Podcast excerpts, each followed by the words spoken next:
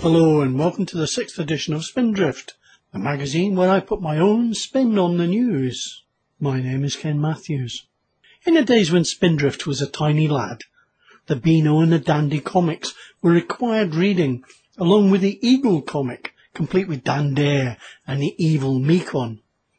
I still remember coming out of Milton House School in the Royal Mile in Edinburgh and being given the first edition of the Eagle free from vendors trying to ensure that they received part of my meagre pocket money every week. The school has since been renamed, although it still has the original name carved into the masonry. And as I think back, how I wished I'd kept that copy of the Eagle, as it would be worth a fortune at auction nowadays.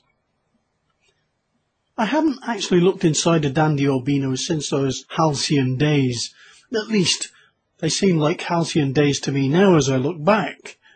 In those days we had a playground full of comic vendors, Nowadays, it's a playground full of drug dealers. I digress. Back to the comics. These comics were full of adverts trying to get us to part with our pocket money, and we were offered all sorts of things for pennies. Foreign stamps were the most popular, and there were pages of advertisements trying to entice us to buy their wares, offering to send us hundreds of free stamps if we agreed to accept stamps on approval. All we had to do was look at these immaculate desirable postage stamps and send the ones we didn't want back, along with a postal order for the new ones we had chosen. I suspect there are a lot of houses around my old school that still have some books of these approvals languishing somewhere in the cupboards. Well, they never specified as to how long they were on approval.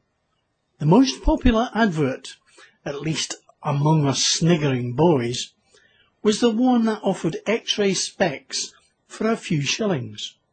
Not that we could ever afford them.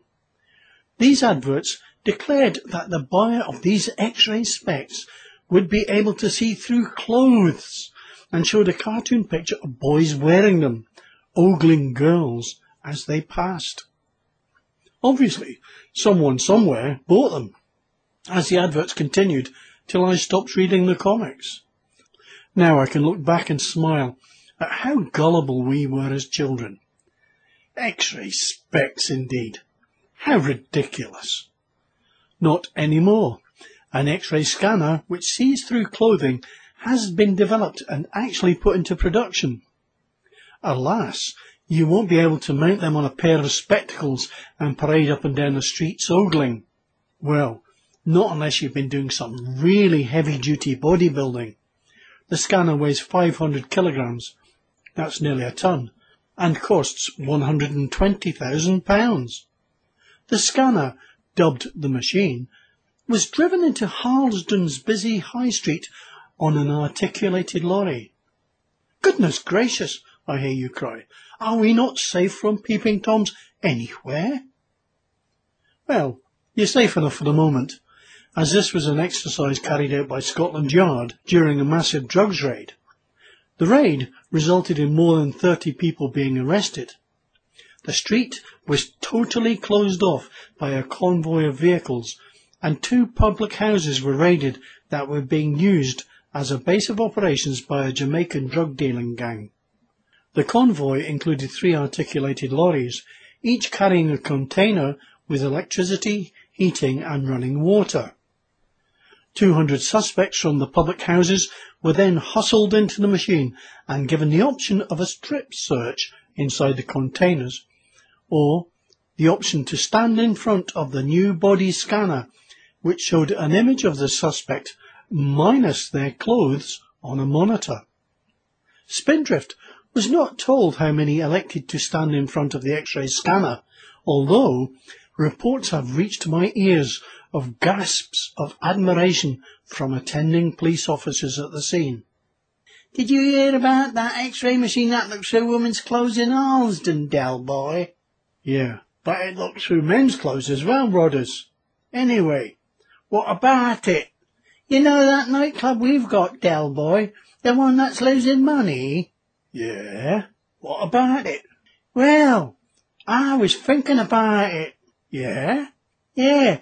Look here, Del Boy.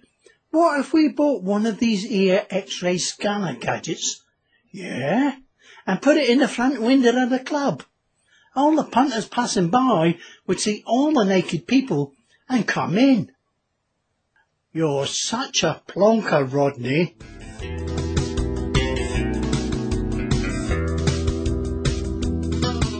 The sky is clear, Skipper. No sign of bogies. Roger Eagle Flight, climb to Angels 3-5. We are picking up 50 plus bandits to the east. You should be seeing them soon. Engage enemy on sight. Roger, we'll go. Flight, bogies, hundreds of them. Bogies at six o'clock. Let's take 'em out. Come on, let's go. Let's take 'em out. Let's go take 'em all out. That's what Professor Dr. Friedrich Bischinger would have us all do if he got his way. I can sense the puzzlement on your faces. The professor would have us all up in the sky shooting down enemy fighters. No. The answer is the good doctor would have us all sticking our fingers up our noses and pulling out bogies. I can hear squirming. Well, I suppose we'd better get it out of the way as it gets worse. Not only does he want us to pull them out of our nostrils, he then expects us to stick the aforesaid bogies into our mouths and eat them. I expect you're all shuddering now. I know I still am, and I read the article a couple of days ago. The Innsbruck-based lung specialist, Professor Bischinger, said people who picked their noses with their fingers were healthy, happier, and probably better in tune with their bodies. Spindrift is quite sure that they're quite familiar with their nasal cavities anyway, he goes on to say. Medically, it makes great sense. In terms of the immune system, the nose is a filter in which a great deal of bacteria are collected. And when this mixture arrives in the intestines, it works just like a medicine. I don't know about you, dear listener, but the thought still makes me shudder. I think I'll just carry on going to my Chinese doctor and get him to stick pins in me.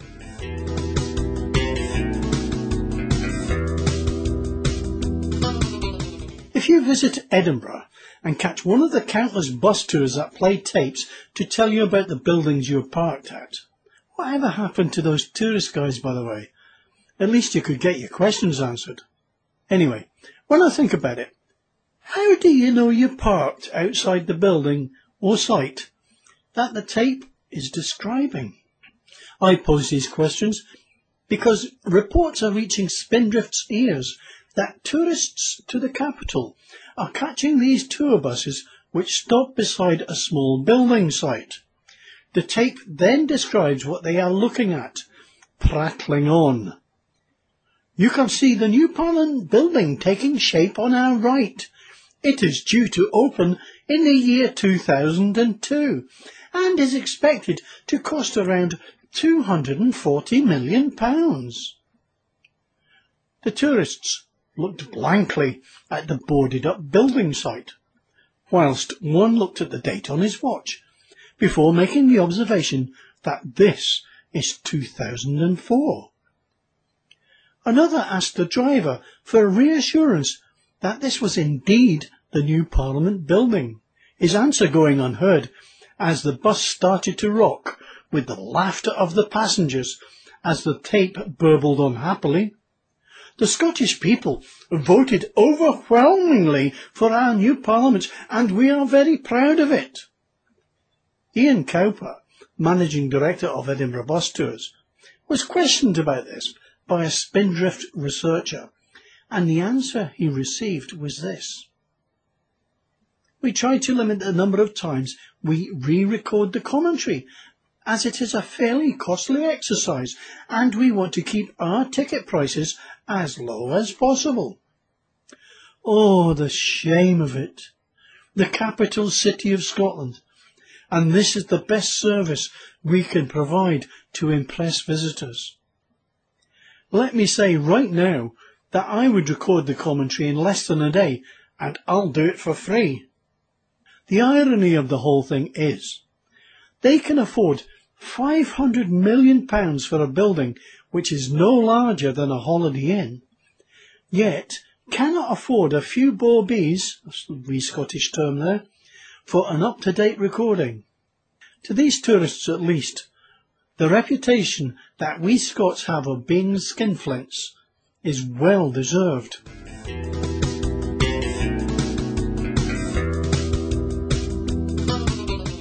And now, on to Spindrift's Stupidity of the Week award. And there are two contenders for the honour.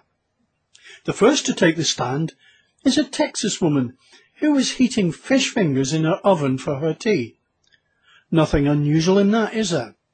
There is, if it's also used as your gun cupboard.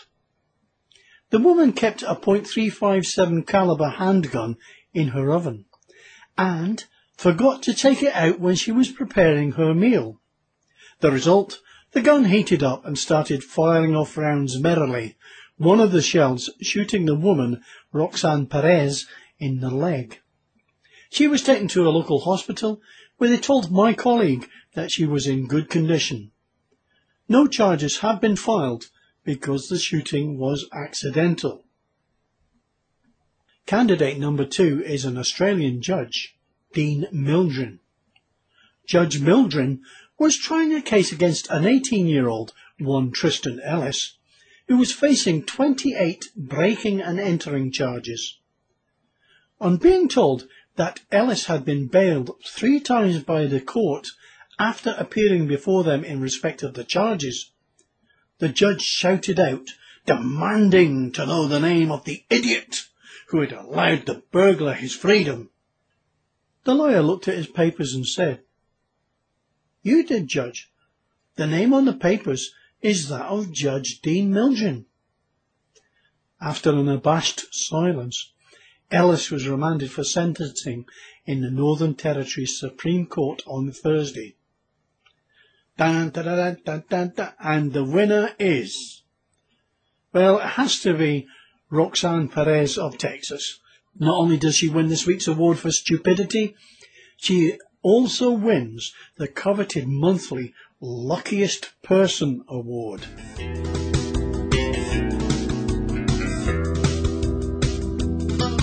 As I speak, the date is the 2nd of April. Thank goodness April Fool's Day is over. As you know, the sign of a good April Fool's Day joke is one that meets two criteria. At least, it has to do so for Spindrift.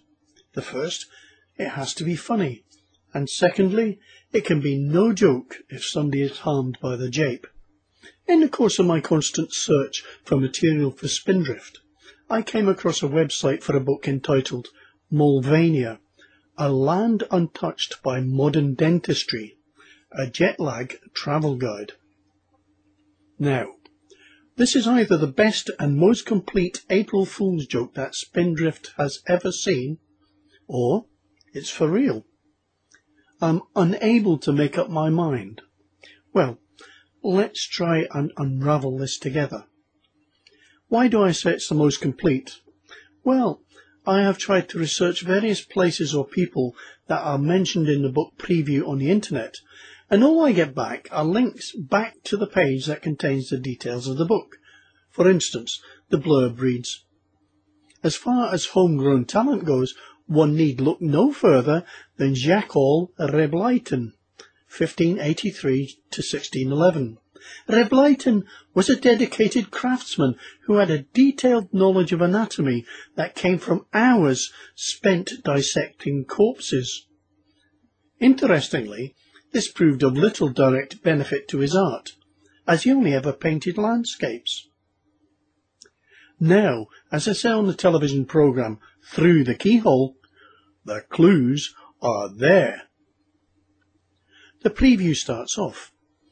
In the 1920s, Molvania was the theatrical capital of Europe, and its most famous practitioner was the Marxist poet and playwright Jerzy Webkoyat, 1897 to 1946. Webkoyat revolutionized the dramatic arts by inventing a form of theatre in which the writer deliberately set out to alienate his audience. A philosophy he pursued with considerable success, and one that has influenced all Molvanian playwrights since. Is this a clue? I write, and as far as I'm concerned, I want to keep bums on seats and not chase them away. Then the writer goes on to tell us of a typical Molvanian joke. A man is shooting deer in the woods when he comes across a chest full of gold coins. This must belong to someone very wealthy, he thinks, and decides to sit and wait for the owner to return so he can rob him of the wealth. Following that, the writers then go on to warn us of a visit to the Lutenblag Museum of local history, which offers a video presentation entitled Treasures from the Past. They go on to say that one reader wrote to inform them that the presentation was unsuitable for children due to its length, volume, frequent graphic depictions of medieval torture, and racist overtones. They then tell us about a typographical error in the previous edition of the book. In our last edition, it was written that guests staying at the Zrebo Youth Hostel would find a towel included in each dormitory. That was an error, and should in fact have read trowel, a reference to the establishment's outdoor toilet facilities. Then followed up by asking, if you were cruising at 30,000 feet, heading northeast over Romania and downwind of Chernobyl, would you or any of your fellow passengers know that below you lies the tiny former socialist republic of Molvania, with its sleazy sounding medieval towns of Scunge, Vajana, and Strotul. The country is slap bang at the centre of Europe that is so geographically occluded, ringed by stinking bogs and jagged mountains, and its people so xenophobic that virtually nobody has heard of it. The article goes on and on in this vein, enough to make your head spin, then seems to stagger towards a finish. All our worst travel guide experiences are combined in Molvania, a land untouched by modern dentistry, which might explain why it spent 12 weeks topping the sales chart in Australia. Rob Sitch, part of the Melbourne-based team behind the Molvanian spoof, told us the prevalence of travel guides means that there is so little left to explore these days. No place you can go without a book telling you how they did it first. We took a map of the world and thought to ourselves, where can we hide somewhere completely fictitious? The butt of their joke is Tony Wheeler, a former student traveller from the UK who wrote the first Lonely Planet guides together with his wife Maureen in the mid 1970s.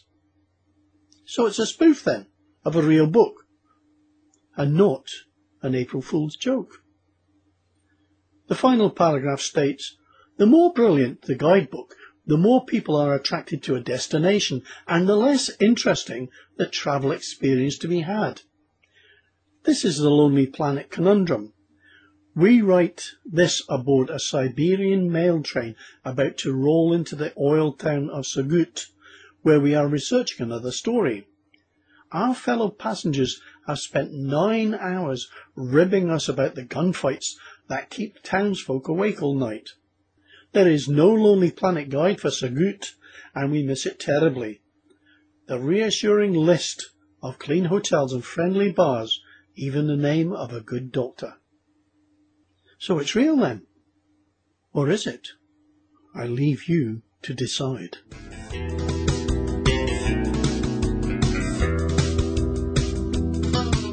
Well, that's it for the sixth edition of Spindrift. So, from my lofty eyrie on top of the Forth Road Bridge, I will keep an eye out for more gossip, and I will be back. Don't forget, Spindrift. This is Kenneth J. Matthews. Bye.